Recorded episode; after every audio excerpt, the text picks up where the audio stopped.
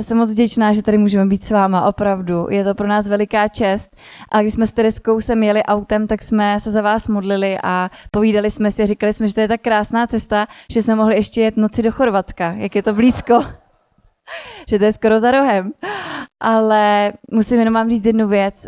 My vás v Česku sledujeme, nejenom na Instagramu. A vy jste pro nás obrovskou inspirací.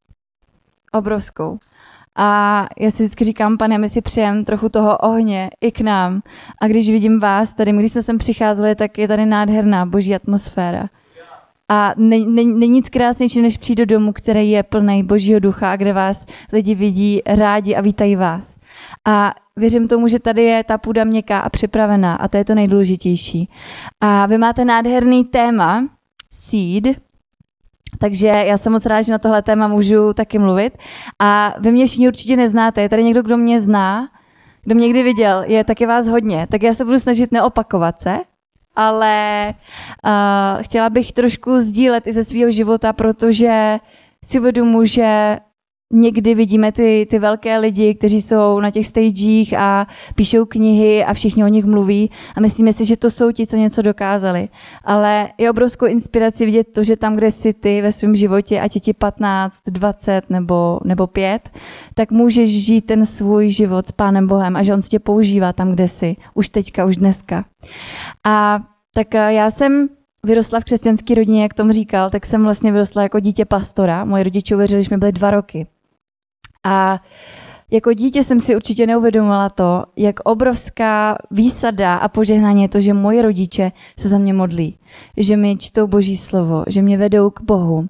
A to byly ty semínka božího slova a boží lásky, dobroty a věrnosti, které byly zasíleny do mýho života. Já si pamatuju, když jsem jezdila na kempy, jako, byl tady, jako je tady ten, nebyly tam tak divoký a krásný chvály, ale viděla jsem tam mladí lidi, kteří chválili Boha a vždycky, když mi bylo třeba 13, tak jsem si říkala, ty ty mají víru, taky bych chtěla mít takovou víru, taky bych chtěla takhle jednou kázat a, a chválit Boha a milovat ho jako oni. A pak eh, vždycky tak týden jsem jela na té vlně toho kempu a tábora a říkala jsem si, jo Ježíši, ty jsi skvělej. A pak přišla škola a přišly bolesti a problémy a starosti a, a někde jsem to tak ztratila po cestě. Ale dobrá zpráva je, že je napsáno, že Boží slovo vykoná to, k čemu bylo posláno. Amen že ono vykoná a to není tvoje a moje zásluha, to je boží práce v našem životě. To je boží práce, je to jeho dílo a je to tak osobozující vidět, že to nezávisí na mém životě, že to nezávisí na mém výkonu, na tom, jak moc dobrá jsem, jak moc tvrdě jsem pracovala na tom potenciálu toho semínka. Ale to semínko je, přinese život. Amen. A Každý z vás, tak jak jste tady, tak právě dneska a včera a, a možná jste vyrostli v křesťanských rodinách, tak i do vašich životů jsou zasívaný ty semínka víry a božího života. A my někdy tak jdeme a říkáme si, jo, já vím, Ježíš mě miluje a v neděli jdem do církve a pardon, já trochu tančím. a jdeme do církve a víme, že Ježíš mě miluje, ale tak nějak to tam někam zapadá. A my si říkáme, pane, ale já bych chtěla ten opravdový život. A Někdy podceňujeme tu sílu božího ducha, boží práce v našich životech. Někdy si myslíme, že žijeme takový obyčejný životy, že vlastně na nich, na nich není nic tak extra. Ale když jsem dneska přišla do téhle místnosti, tak jsem si říkala, že tohle by měl být ten nejdražší festival na Slovensku, že by se tady měla stát fronta a že by lidi měli platit vysokou cenu za to, aby mohli být tady na tomhle místě.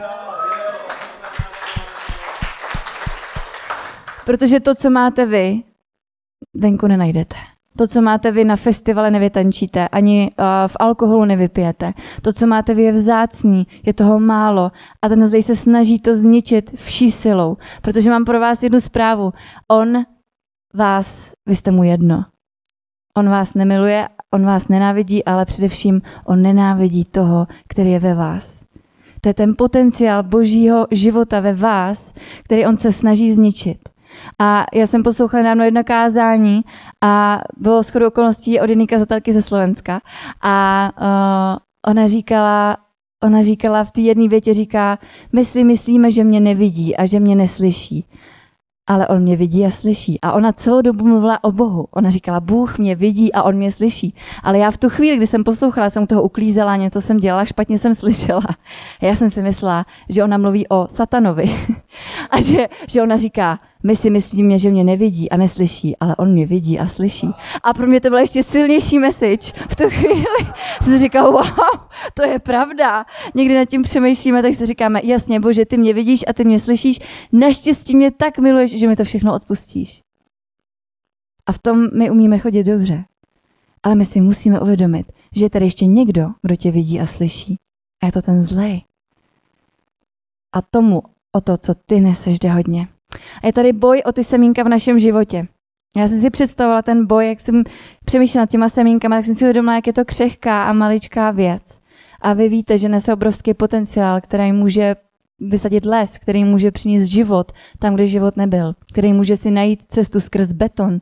Protože jste viděli ty betonové cesty, které jsou rozpraskané a vyrůstají tam malé kytičky z těch betonů. To je potenciál semínka božího života, který je v tobě a ve mně. A teď si představila takovou záplavu, takovou tu vodu, která prostě se, se line uh, přes ty hory a doly a, a, a útočí na ty semínka, aby vyplavila, aby hlavně nezakořenily. Dajem takovou dobrodružnou jístu životem a tak ty semínka se nechají tak unášet tím surfováním na té vodě. Říkají si, jo, ten život je skvělý, ale vlastně míjí ten potenciál toho, k čemu byly předurčený. Já si pamatuju, když jsem byla, když jsem začala být v pubertě, tak mi začalo docházet, že ne všechny věci, které jsem se doma učila, nebo to, jak se mnou se zacházelo, mi, mi připadá fajn. Že tomu opravdu věřím, že tomu opravdu rozumím. Chtěla jsem najednou tu cestu k Bohu najít sama.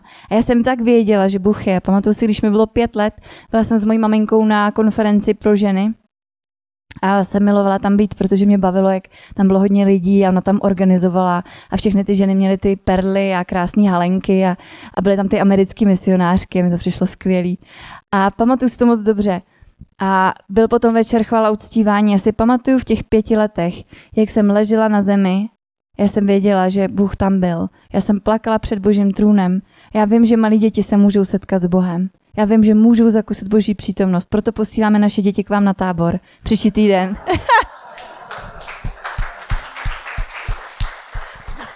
Už se těší a domluvají se, kdo bude překládat ze slovenštiny do češtiny. Už má jednu, jednu překladatelku domluvenou. Její osm. A um, já jsem věděla, že jsem se setkala s Bohem. Pamatuju si, že ten večer jsem se pak modlila za ty ženy, které tam byly, se na mě vkládala ruce a v jazycích jsem se za ně modlila. Vím, že mi pán Bůh dal nějaký slova pro ně. A pro mě samotnou to bylo obrovský svědectví toho, že Bůh je a že jedná. Já jsem věděla, že tohle mi nikdo nevymluví. A potom přišel život a šel dál. Ten obyčejný život, který žiješ ty a já. A je úplně jedno, kde na světě, protože všude jsme všichni stejní. A já jsem začala zjišťovat, že těch problémů a starostí a toho, co nezvládám, je prostě příliš. A že hlavně nechci, aby to někdo viděl a slyšel, že hlavně ne v církvi o mě smějí vidět, že já mám nějaký problém. Že já si ubližuju, že se sebe poškozuju, když rodiče spějí.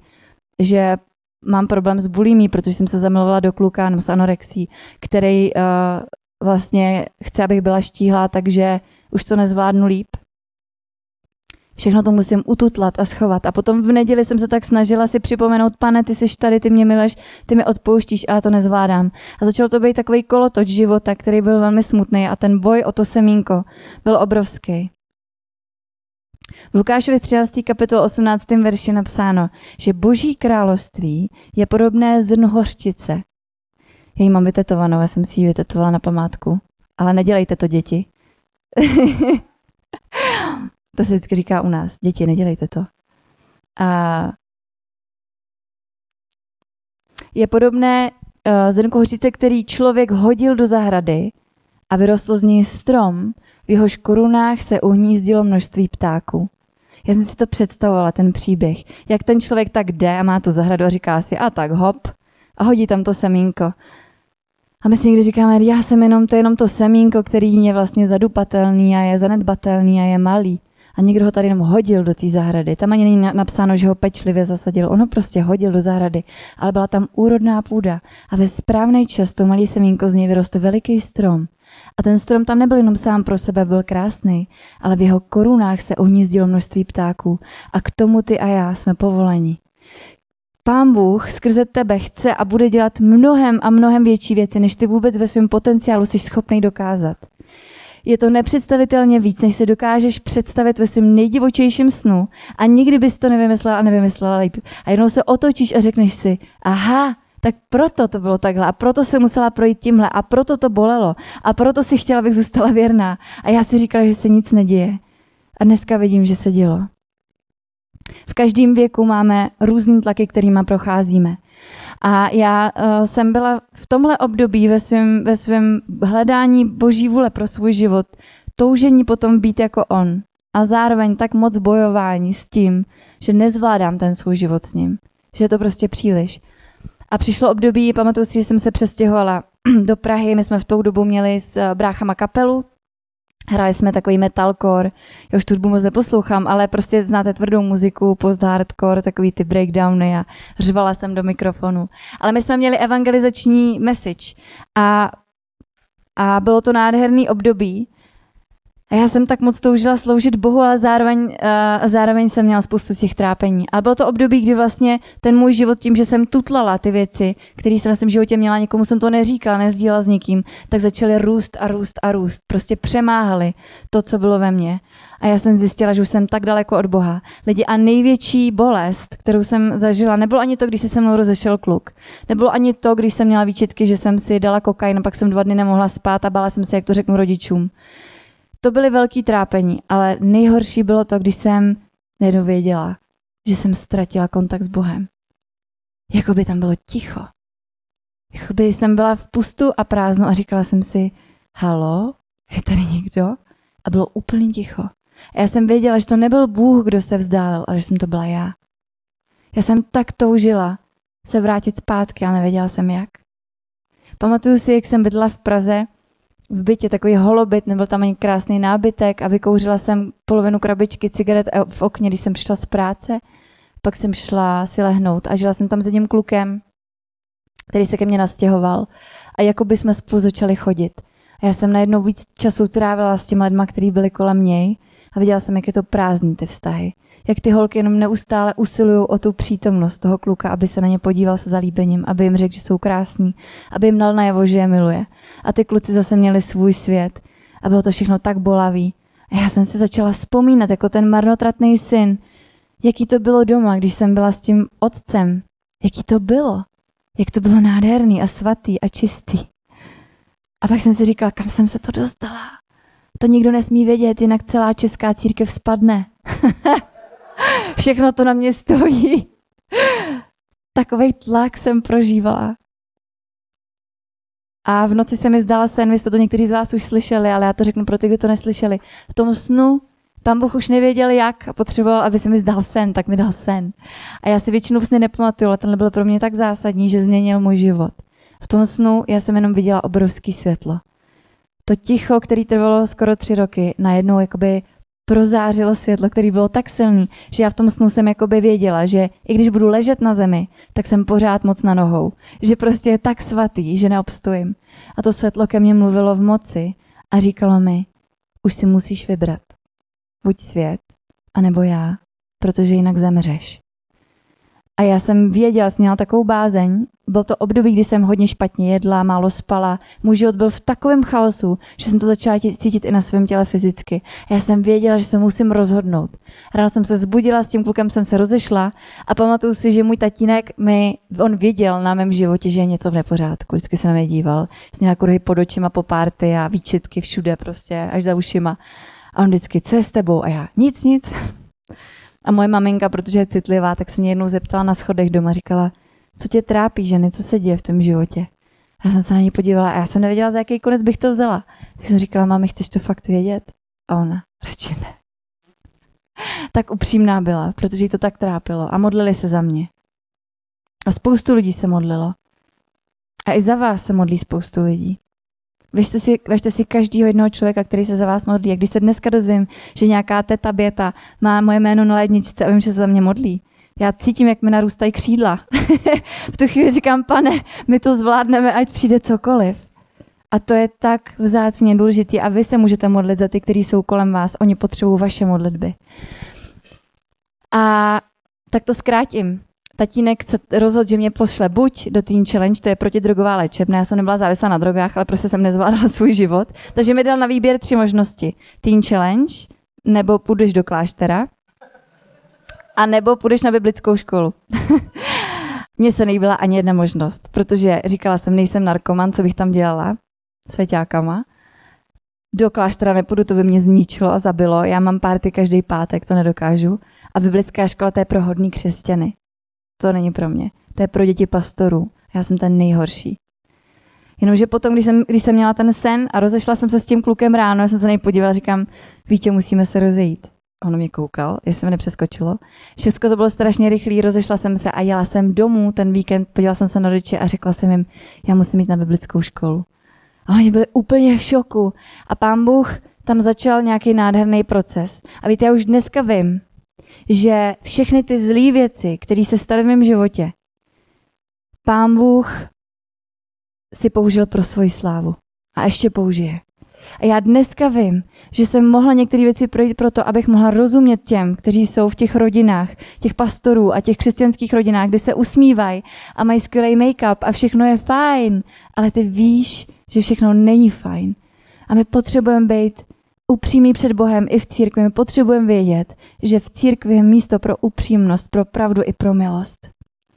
Takže pán Bůh změnil můj život na biblické škole a to už je pak dlouhý příběh a do toho úplně nepůjdu, ale stalo se tam něco nového a to je to, že já jsem se rozhodla, že mu dám všechno. Já jsem slyšela, že vy jste tady včera měli výzvu, že jste Bohu dávali vaši 13. komnatu. A to je ten nejklíčovější moment ve vašem životě, proto, abyste mohli být vysvobozený pro to, co dál pro vás Bůh má. Protože jakmile držíš ve svém životě něco, co víš, že ještě si Bohu nevydal, ten zlej bude útočit na tebe neustále. Ale ty ještě nejsi plně vydaný Bohu a já vím, že na tebe mám nárok tady. A on bude, on bude, a on bude stejně útočit. Ale když, jsi, když umřeme sobě a žijeme Kristu, v tom je taková svoboda lidi. V tom je taková svoboda. A já si uvědomuji, že o tu svobodu musíme neustále usilovat a bojovat. Ona není zadarmo, ale je to nejkrásnější, co můžeme mít. A na biblické škole se stala jedna věc, já jsem Bohu vydala všechno a pamatuju si svoji modlitbu, která zněla, pane, tady jsem, pošli mě. A pán Bůh to začal dělat. A jsem se vrátila z Prahy, kde jsem opustila svoji dobrou práci a všechny ty vztahy a všechno co jsem tam měla, zpátky do rodného města do Milovic. A začala jsem tam službu mládeži a našla jsem práci v jazykové škole a vlastně to všechno vypadalo tak jako obyčejně a normálně, ale pán Bůh začal dělat nové věci a krásné věci. A to jsem s vámi dneska chtěla sdílet ještě to, že semínko potřebuje prostředí, kde může dobře růst. A to je prostředí víry. Je to prostředí víry. Je to, my jdeme vírou a neviděním, jak je napsaný v 2. Korinským. My jdeme vírou a neviděním. My potřebujeme vědět, že to, co ještě dneska nevidíme, se ale stane, protože se za to modlíme a věříme, že Bůh to udělá. A my si říkáme, že jsme věřící. Je tady někdo věřící dneska? Můžete zvednout ruce. Wow, to je úžasný. Je tady spousta věřících lidí. A my jsme věřící. Já nemám problém říct někomu, víš, já jsem věřící to nám ještě jako problém nedělá. Já nevím, jak jste na tom, ale někdy se někdo musí hodně jako povzbudit, aby to zvládnul říct a někdo je úplně v pohodě. Jasně, já jsem věřící. A potom přijde moment, kdy Bohu musíme věřit. A nemáme problém říct, já jsem věřící v Boha. Ten Bůh je někde tam, ano, já věřím, to je moje vyznání. Ale pak přijde toho momentu, kdy musím říct, tak a teď, Bože, ti musím věřit. Jsem v tu chvíli opravdu věřící. Protože moje, zkouš, moje víra je v tu dobu zkoušená a přijdou situace, kdy mu budeme muset věřit. Já jsem ve svém životě, eh, tím, že jsem pracovala v Praze a měla jsem tam spoustu kontaktů, které pro mě byly příjemný, Nevím, jak to máte vy, ale možná máte ve světě přátelé, který si říkáte, ty tady toho bych se jako nechtěl vzdát. Možná je to nějaká parta, je to něco, co fakt miluješ a říkáš si, a pane, jako dám ti všechno, ale tohle mi neber. Jakoby ty lidi jsou fakt super. A Bůh ti je nechce vzít, on ti chce dát svatě. A já jsem porozuměla jedné věci. Já jsem potřebovala být vytržená z prostředí alkoholu a party a vztahů a, a všeho toho, co kolem toho je proto, protože jsem to znala jenom tím hříšným způsobem. Já jsem nebyla svobodná v tom. A pán Bůh mě vytrhnul na biblickou školu a pak jsem se mohla vrátit zpátky a najednou vím, že já jsem svobodná, můžu tančit a můžu se radovat a můžu mít přátelé a můžu jít kamkoliv, ale už nežiju já, ale žije ve mně Kristus. Už tam jdeme spolu už chodí se mnou jeho sláva. A někdy si to ani neuvědomuji a ona tam stejně je. A někdy se chci bavit a říct si, a já se chci jenom bavit a stejně se tam budu s někým modlit nebo se s někým budu povídat o Ježíši, protože to prostě stane. Protože pán Bůh a pro ně je to mnohem důležitější, aby s někomu sloužil, než aby ten večer se dobře zatančila. To je nádherný. A to znamená být božím dítětem, který je naplněný božím duchem a věří mu. A já jsem měla nějaký vztahy. A ty vztahy pro mě byly vzácní a byly to lidi z různých kapel a tak, jak šel dál život, tak najednou spousta z těch lidí začala být různě populární, show business. Já, to slovo všichni známe, že jo, to je mezinárodní slovo. Super. Uh, takže mám pár přátel, s kterými jsem vyrůstala, s kterými jsem si byla blízko, dneska jsou to celebrity na Instagramu. A občas mě někdo z nich napíše, tak co, Žanet, jak žiješ, co děláš, děláš ještě kapelu, nebo, nebo a teď řeknu, víš, já žiju v Milovicích a mám tam kavárny a, a sloužím v církvi a teď vím ty lidi, kteří prostě hrajou za těch shows a prostě žijou si svůj život a mají spoustu peněz. A bylo období v mém životě, kdy jsem si říkala, pane, já jsem se tohodle všeho vzdala, ale já věřím, že jsi v tom měl nějaký plán. Znáte to? Takový to, kdy něco jako pustíte pro jeho slávu a říkáš si, proč ale jsem měla tolik kontaktů tady, proč si tohle jakoby, proč se to dělo a teď si mi to najednou vzal. A mám teďka takový úplně aktuální příběh, který s váma chci sdílet. Uh, mám kamaráda, který je hudební producent v Česku a právě spolu s ním jsme jezdili na různý párty, mejdany k něm na chatu a hulili a dělali věci, z kterých jsem pak měla strašný, strašný smutek a trápení. A to bylo to období, na který já dneska nerada vzpomínám, ale bylo součástí. A tady ten kluk se jmenuje Ondra. A znáte kapelu Miraj? Je to, znáte to? Super. Tak on, on je producent, který píše alba tady těm kapelám. On je fakt dobrý, fakt je dobrý. Je to kluk prostě z menšího města, ale strašně se vypracoval. Má dobrý srdce. A představte si, on je ten, který mi jednou za čas napíše, tak co, jak se máš, nepůjdem na véču. On je super. A občas jsem si říkala, tyjo, kam jsme se jako posunuli v životě. A teďka se stala taková věc, že ho tatínek onemocněl rakovinou. A přišla mi zpráva od něj na Instagramu a říkala, hele Žanet, táta je vážně nemocný a já jsem přemýšlel, komu napsat a já vím, že jsi věřící, tak jsem se rozhodl, že napíšu tobě. A já jsem úplně stála, teď jsem na to zprávu koukala. A věděla jsem, že to je člověk, který může koupit ty nejlepší doktory, že to je člověk, který si může dovědět cokoliv, ale vlastně z nějakého důvodu má tu důvěru přijít za mnou. A v tu chvíli jsem na mě padla boží bázeň, že jsem si uvědomila, pane, ještě, že jsem se ti vydala, protože to není o mně, je to o tobě. Já můžu být úplně jiným nástrojem v tvých rukou, ale úplně jiným. A ten tatínek za mnou pak jezdil k nám do církve a modlili jsme se spolu. On byl jak malý dítě a přijímal to, co mu Bůh dával. Modlili jsme se modlitbu spasení, čet si z Bible. Pak jsem za ním jezdila ještě domů, když už to bylo horší, zhoršilo se ten stav. A modlila jsem se za tu rodinu, aby nezahořkli. A stalo se to, že asi před měsícem ten tatínek zemřel. Ale vím, že byl smířený s Bohem. A to je to nejdůležitější. Amen. Amen.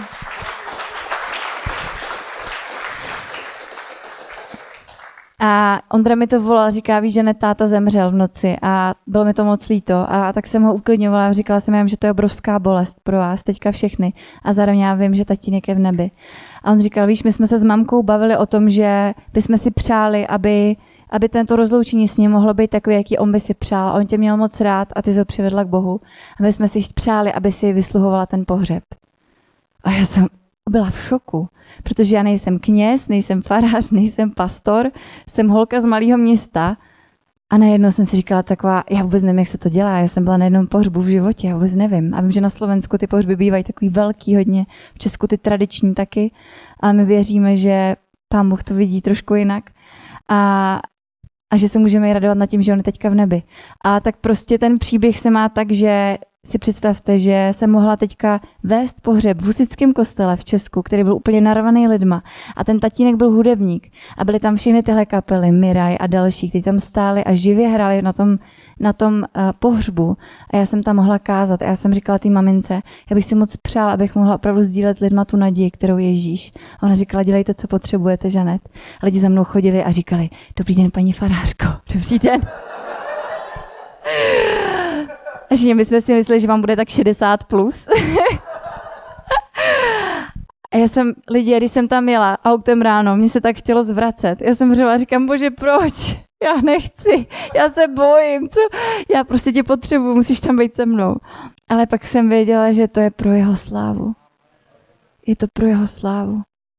A tak tahle holka, která měla život spackaný, která žila daleko od Boha, mohla stát a sloužit lidem. A ty lidi tam plakali. Já jsem říkala, víte, Pán Bůh nežije v chrámech vytvořeným rukama. On žije v lidských srdcích, které ho pozou do svého života. Mohla jsem kázat evangelium. A pak jsem mohla povídat si s těma lidma. Představte si, že dneska mám v telefonu spoustu kontaktů lidí, kteří chtějí, abych jim vysluhovala pohřeb. Já jsem jim říkala, že se s nimi radši setkám za života a budu jim kázat. A, a, ale Bůh je, Bůh je neuvěřitelný. Sláva pánu. Jeho cesty jsou absolutně nevyspytatelné a to semínko víry a toho, co Bůh zasadl do tvého života, ono přinese tu úrodu a přinese mnohem větší. A v Jakubovi v, jedný, v první kapitole můžeme mít spolu do písma.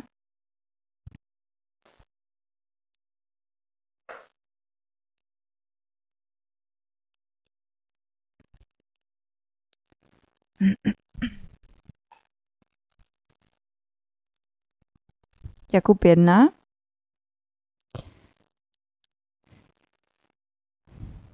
Tady praví poznámky. Tak a budu číst od druhého verše. Mějte z toho jen radost, bratři moji, kdykoliv upadáte do různých zkoušek. Víte přece, že zkoušení naší víry přináší vytrvalost. Nechte však vytrvalost dozrát, abyste byli dokonalí a úplní a nic vám nescházelo. Tady Jakub, víte, že Jakub je takový, on takový ostrý, ale zároveň velmi pozbudivý. A on tady říká, mějte z toho jenom radost, bratři. On káže svým sourozencům, který procházejí těžkým obdobím, kdykoliv upadáte do různých zkoušek. Víte přece, že zkouší naší věry přináší vytrvalost. A nechte však vytrvalost dozrát, abyste byli dokonalí a úplně a nic vám nescházelo. Takže on tady jinými slovy říká, to je úžasný, když přicházejí zkoušky na tvůj život. A já ti to chci říct dneska večer. Ty bouřky a ty vlny přijdou. Oni přijdou, my si jim nevyhneme. A je to úžasný. A vzpomeň si na to, že v tom nejsi sám. A že Jakub říká, mějte z toho jenom radost, bratři moji, když procházíte těma zkouškama. Protože ta zkoušení vaší víry působí vytrvalost. A my ji potřebujeme. To jsou věci, které jsou na dlouhý běh. Já, když jsem Bohu řekla, tady jsem pošli, mě trvalo deset let, než ta služba té mládeži u nás ve městě přinesla ty učedníky. Dneska už někteří šli na biblickou školu, dneska u nás kážou, ale byla to věrnost. Chodit na ulici, modlit se za ně, vést je, vyprávět jim, odpouštět, učit se, jak vést lidi, když je ti 25 a nevíš, jak to vlastně máš dělat. Ale to zkoušení naší víry přináší vytrvalost. A on tam potom píše, a vytrvalost nechte dozrát, abyste byli dokonalí a úplní a něco vám nescházelo. Tady je prostě jasně napsaný, že to semínko víry v našich životech a ten náš život potřebuje projít tím tlakem, který způsobí to, že budeme víc jako Ježíš. Že budeme dokonalí a že nám, nám nebude nic scházet. Že budeme úplně svobodní od toho, co kdo si o nás řekne čím procházíme. Já jsem někdy fascinovaná tím, když čtu o, od Apoštola Pavla, kdy opravdu upřímně mu věřím, že říká, já jsem schopný snášet všechno. Hlad, žízeň i, i hojnost. Já jsem byl byčovaný a kamenovaný pro jeho jméno a má z toho radost. To je pro normálního běžného člověka neuvěřitelný. A za tohle by se měly platit tisíce eur, aby tohle mohli ty lidi slyšet. Amen. A Jakub tady dál říká v pátém verši. Schází-li někomu z vás moudrost, ať žádá Boha a ten mu ji dá. Je přece štědrý ke všem a bez výhrad. Ať ale žádá ve víře a bez pochybností. Kdo pochybuje, podobá se totiž mořské vlně, větrem vyčované a hnané sem a tam. Ať nikdo takový nečeká, že od pána něco dostane. Člověk s dvojakou myslí je totiž ve všem nestálý. Jakub tady nemluví o tom, že kdo pochybuje, ať prosí Boha, ať už to zastaví, ať přijde konec. A on říká, ať žádá moudrost. Wow. Takže v tu chvíli, kdy jsem uprostřed toho, moje modlitba je, pane, já jsem teď a tady, je to těžký, mám pocit, že nevidím výsledky. Ale já věřím tvýmu slovu. Já věřím tomu, že to semínko víry a toho, co si zasal do mého života, přinese to svoje ovoce a že vykoná to, k čemu bylo posláno. A on tady pozbuzuje a říká, nebuďme lidi s dvojakou myslí. A lidi, já to vím, já jsem si to zažila, jak jsem o tom mluvila a určitě věřím tomu, že jsou tady ti z vás, kteří znají, co to je za boj, mít dvě mysli najednou. Je to tak náročný a tak těžký na jednu stranu věřit Bohu a říkat, jo bože, já ti věřím a v neděli ráno to jde vždycky trochu líp. A ve čtvrtek si říkáš, oh, já jsem ten nejhorší křesťan na světě, pane, já bych tak chtěla víc toho světa, ale já vím, že bych neměla. Je to tak těžký a tak náročný. Buď buď horký nebo studený, ale vlažný ne. Je to náročný pro tebe i pro mě. Je to vyčerpávající.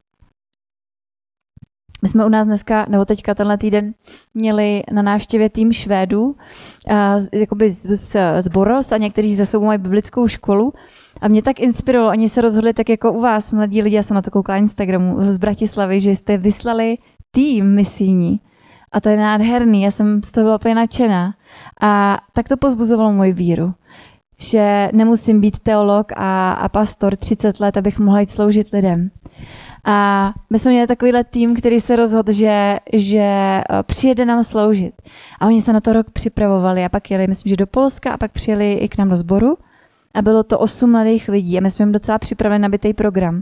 A když jsem je viděla poprvé v neděli ráno, tak oni přijeli v sobotu v noci pozdě a měli za sebou už, myslím, že týden nebo deset dní služby na Polsku, který byl hodně intenzivní.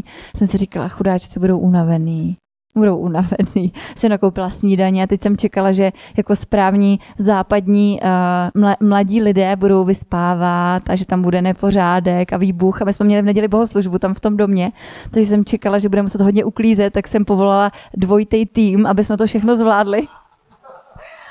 A teď jsem tam tak přišla potichoučku, abych je nevzbudila. A přijdu do církve a jenom, já jsem byla v šoku.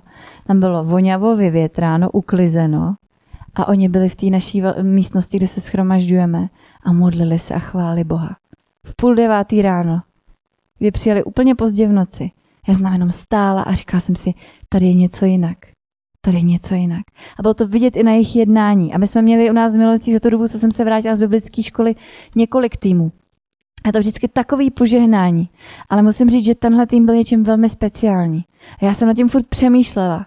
A potom, když nám sloužili, tak to bylo takový, že oni, když dali výzvu k modlitbě, tak nezůstal vzadu vůbec nikdo. Všichni byli vepředu, takže celá církev byla vpředu a byli jsme tam na sebe namačkaní a modlili jsme se a prorokovali každému. A byli to lidi, kterým bylo 19, 20, plně mladí lidi.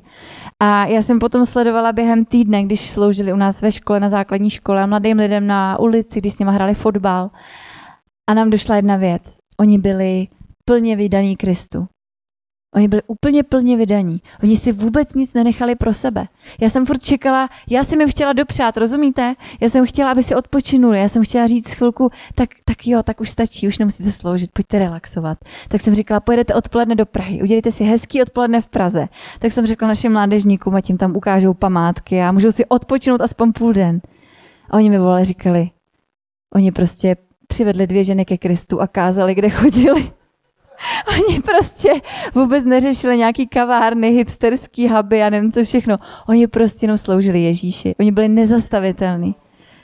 A když, a když byli spocení a hráli, jo, to je nádherný. Haleluja. A když byli spoceni a hráli ten fotbal s těma dětma odpoledne po škole, kde já už jsem měla o ně strach, protože bylo 35 stupňů a oni skoro nespali, tak oni za mnou přišli a křičeli, haleluja, vy jste nás tak inspirovali, tohle chceme dělat u nás. A jim říkám, vy inspirujete nás. Já jsem byla úplně, úplně v šoku. Ale to co, bylo, to, co bylo tím rozdílem, byla úplná vydanost. Žádná další komnata nic pro sebe, všechno dávám tobě Ježíši. A já jsem si stoprocentně jistá, že pán Bůh jim to mnohonásobně vynahradí. Že on se postará o každou jejich potřebu. Že jim přidá to, co potřebuje jejich tělo, duch i duše, jejich peněženka, že on se prostě postará. A ten, to je pro mě velkou inspirací. Mluvila jsem o tom, že jsem si myslela, že jsem ztratila něco, co jsem Bohu dala a že jsem to jakoby, že už to nepřijmu. Pane, proč jsem prostě byla s těma lidma, který jsem vnímala, že můžu sloužit a dneska tam nejsem. A potom, co vlastně jsem s váma sdílela ten příběh o tom Ondrovi, tak mám ještě jeden příběh. Tereska mi ho dovolí, usmívala se na mě. My jsme ho sdíleli teďka u nás v neděli, já jsem chodila hodně po špičkách, protože jsem si říkala, jestli to lidi zvládnou. Ale víte co, pro mě je jedna obrovská touha a jeden sen, a říkám to u nás v Milovicích je ta, že si přeju, aby církev byla uprostřed. Aby byla v centru. Aby to nebyly kostely na kopcích, daleko, kam lidi musí dojít, než tam dojdou ale aby byla uprostřed. Aby byla uh, uprostřed vedení měst, aby byla v podnikání, aby byla ve školství, aby byla v kultuře, aby byla všude, aby byla tak hmatatelná a tak rozpoznatelná, že lidi nebudou moc uniknout před boží láskou, že ji uvidí v praxi. Že nás uvidí v praxi. A uh, teď vám položím takovou otázku. V Česku byla velká věc kolem jedný, kolem jedný, uh, jak se tomu říká, uh, když dávají seriály, a potom dávají takový ty, jak se tomu říká tady? Soutěže, děkuji. Takový soutěže. Slyšel jsi někdy o soutěži Survivor? Bylo to velký na Slovensku nebo ne? Uh, uh, jo, jo, super. Protože já když, jsem, já když jsem řekla tohle u nás v církvi, tak jsem řekla, kdo z vás viděl Survivor a všichni zčervenali v tváři. My ne. Bylo to sladký. A já jsem nikdy na ty věci nekoukala, já jsem s tomu vždycky smála, jsem si říkala, ah, oh, to je takový jako hloupý, přece na to nebudu koukat, úplně zbytečně strávený čas. Ale vlastně celý je to o tom, že skupina lidí, kteří jsou jako uh, celebrity a potom skupina vybraných normálních, normálních smrtelníků jedou na opuštěný ostrov a tam bojují různý bitvy mezi sebou, jako by ten tým o přežití vlastně, boj o přežití. A nedostávají jídlo, musí si ho vybojovat, takže dlouho nejedí, tři měsíce tam až můžou být. Strašně, strašně mě to, mě to fakt začalo tak bavit. A teď jsem na to koukala a úplně jsem se do toho položila, vždycky jsem řvala a v autě jsem řvala, co tam děláš? Pojď. A pár přátel od nás církve se úplně do toho zažralo a když jsme jeli ze summitu z Varšavy, tak jsme nakoukali na jeden díl v autě a strašně jsme se bavili.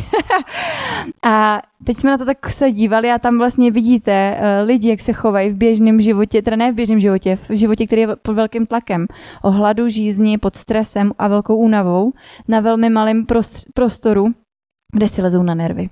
A je to velmi zajímavé to sledovat.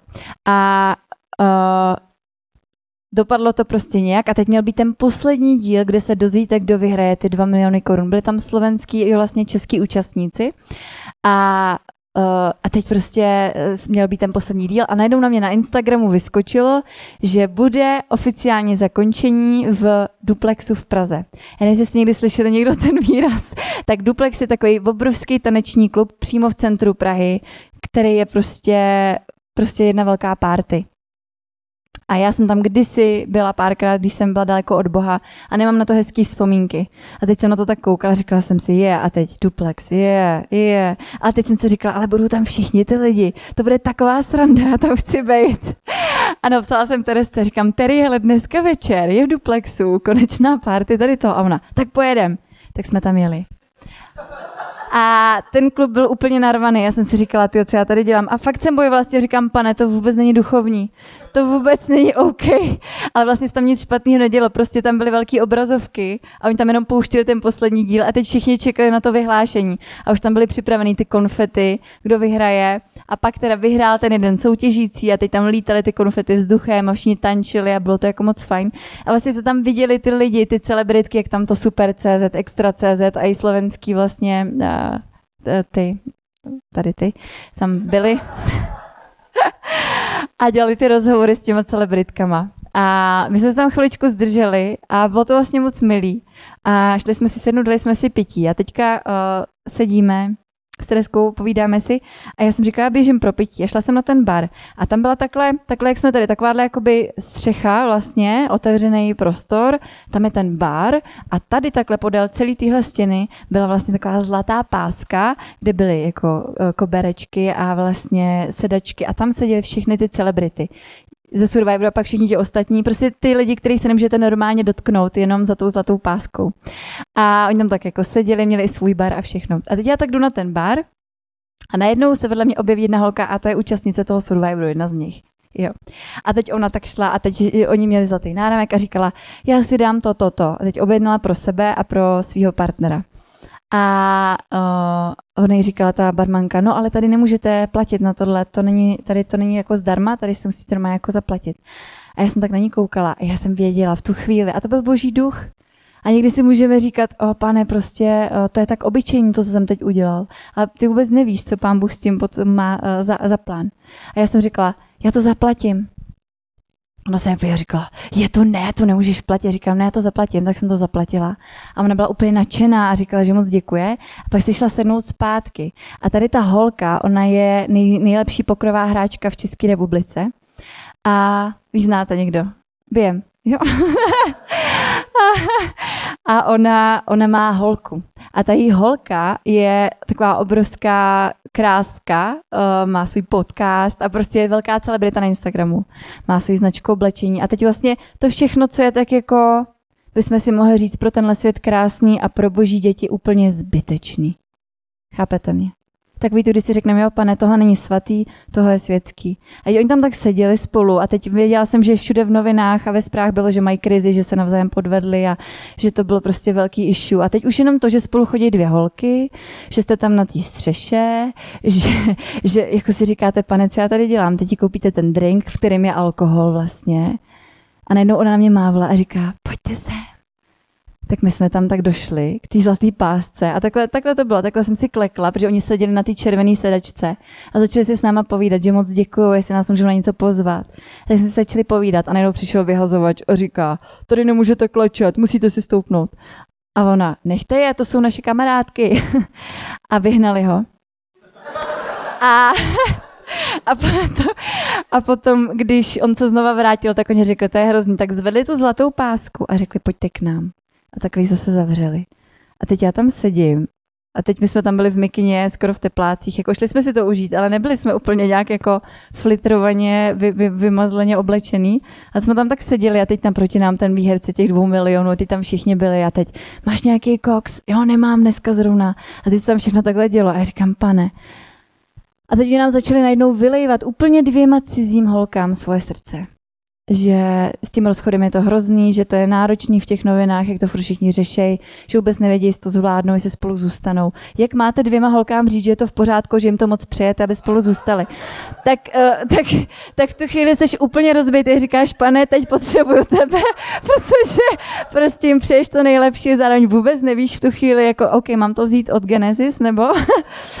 A tak, jsme, tak jsem prostě se s nima povídala na té úrovni, kde jsem věděla, že můžu. A bylo to nádherný. A mm, já jsem najednou řekla něco, že jsem řekla, že věřím a řekla jsem, že věřím v Ježíše. A teď ta Bára se mi podívala říkala, no chudáčku, tak já jdu pro nějaký drink. A odešla pryč a dělala si trochu legraci.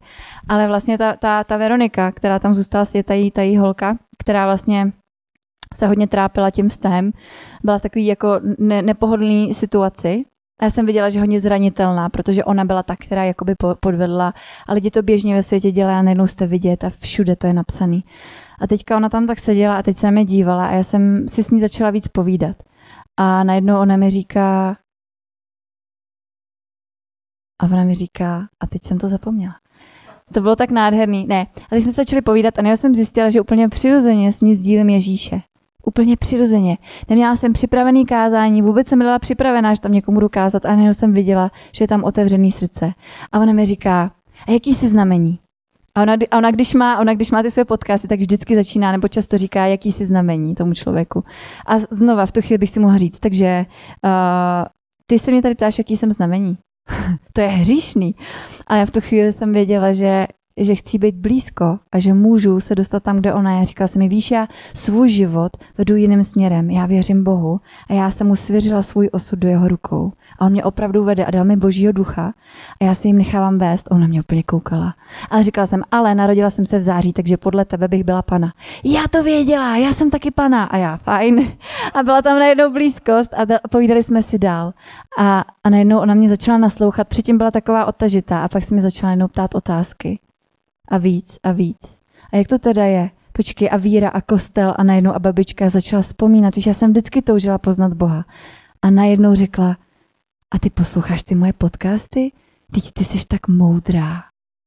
Teď to pro tebe musí být tak nízký vůbec se zahazovat s tím, co říkám. Tohle vám řekne člověk. Chápete? A já tam pořád seděla a furt jsem nechápala, že se to děje. A Tereska tam byla se mnou. A tak jsme si povídali. A já jsem mi říkala, že, že bychom se za ní chtěli modlit. A ona, určitě, můžete. A co mám dělat? Já jsem říkala, nic nedělej. Tak jsme na ní vložili ruce a modlili jsme se tam za ní. A to byl tak nádherný čas, kdy já jsem fakt viděla, že ona se setkala s Bohem a potom poslouchala dál a lidi ji otravovali, protože už byli opilí a Verčo, pojď! A ona zvedla ruku a řekla, ne, teď jsem se setkala s Bohem.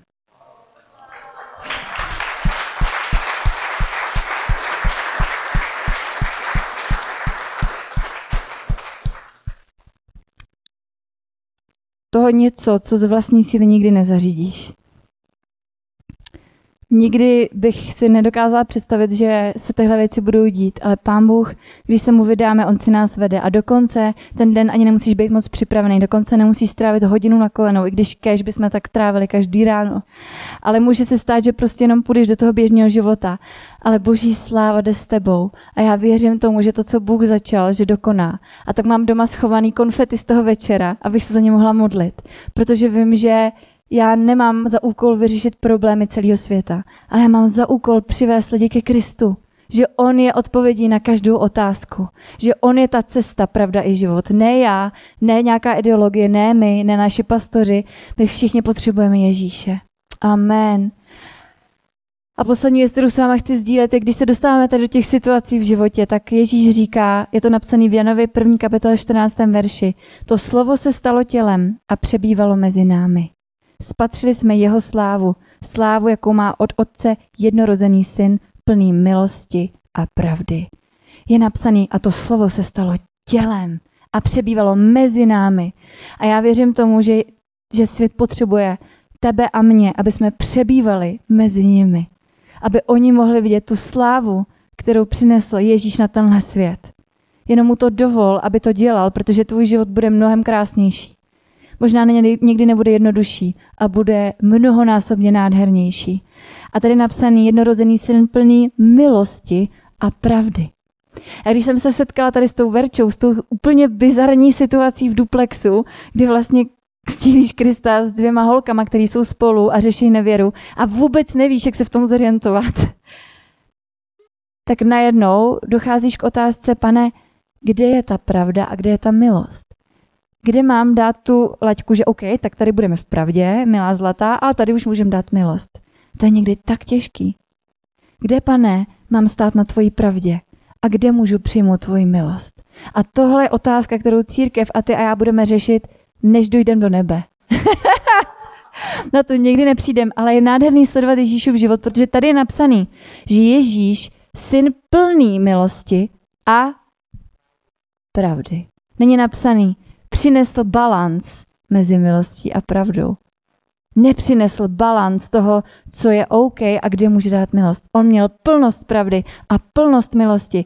A z nějakého důvodu, i když ta pravda řezela až do morku kostí, i když absolutně srážela všechny lidi na kolena, ta milost byla tak silná, že nikdo tomu nedokázal odolat. Že nedokázali proti tomu stát. Že ho museli zabít, aby ho umlčeli. A stejně vstal z mrtvých. A tohle je to, co Pán Ježíš pro nás má. Když církev a ty a já ve svém životě se rozhodneme jít cestou balancu milosti a pravdy, budeme vlažní a nebudeme slaný. Budeme jako šedá karikatura církve, jako šedá karikatura křesťanů. Ale Pán Ježíš nás povolal do plnosti, do plnosti milosti a pravdy. A to je ta třetí, a věřím tomu, ta správná cesta, kterou my se musíme vydat. A v tu chvíli budeme stát v konfliktu mezi milostí a pravdou. V tu chvíli budeme potřebovat plnost Božího ducha pro každý jednoho člověka, pro každý jeden příběh. A všimněte si, že ani Ježíš neuzdravil úplně všechny. Že Ježíš nesloužil úplně všem. On sloužil tam, kde byl, kde byl prostor, kde byl hlad a kam ho Duch Svatý vedl. Ale když šel uzdravit toho chromýho muže, který ležel u toho jezera, tak tam překračoval ty, ty další nemocní lidi. Proč neuzdravil je? Z nějakého důvodu uzdravil toho jednoho, který na to čekal. A přišel, aby mu řekl otázku, chceš být zdravý, chceš chodit? A on říká, ano, tak vstaň a choď. Ježíš někdy dělal věci, které jsou absolutně proti našemu chápání, ale on byl vedený duchem svatým. A to potřebujeme i my. A tohle je život, do kterého nás Pán Bůh povolává plný milosti a plný pravdy. Amen. Amen. Amen.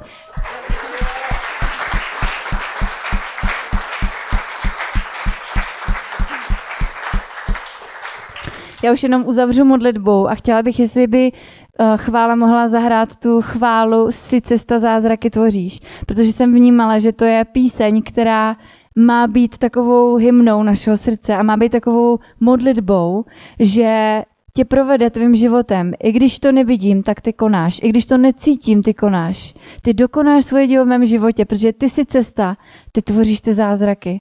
A tak tohle si chci mluvit do vašeho života, pane. Já ti chci děkovat za to, že ne my tebe jsme hledali, ale ty jsi zhledal nás, pane, že ne my první tebe, ale ty první jsi zamiloval nás.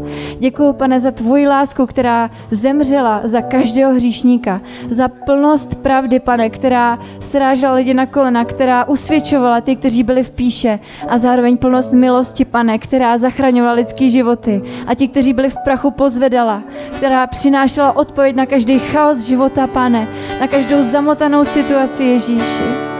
Pane, já ti děkuji a chválím tě za tvoje velké dílo v našich životech, pane. Já ti děkuji za každého, kdo tady dneska je. A díky za to, že to dílo, který jsi začal, dokonáš, pane. Slavně. Že ho dokonáš slavně, pane. O rasikilideja rachora sikirideja. O basakaradeja rashikirideja. O basikirideja racholorodeja rasikilideja. Kora sikirideja. Oh, basakaradeia rashikirideia. Hallelujah. Ko basakaradeia. Oh, basakaradeia. Ko, pane, tak já se chci modlit za plnost Vydání se, pane, úplné vydání se tvému království. O, basakadeja, pane, nic si nedržet zpátky, já se modlím za nás všechny, Ježíši. My tě potřebujeme, my, pane, potřebujeme tvoji přítomnost v našem životě. A ti děkuji, že jsou tady dneska lidi, který budeš posílat na místa, kam nikdo jiný nemůže a nikdo jiný nepůjde, pane.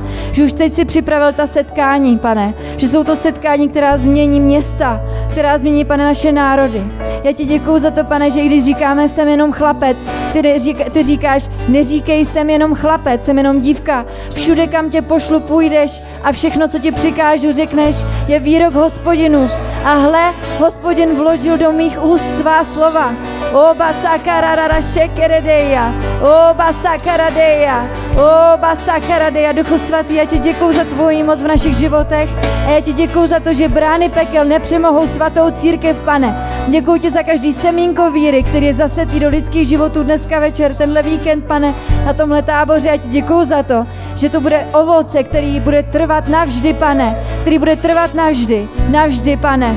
O, basiky a díky Ježíši, chválíme tě. Haleluja, amen, amen.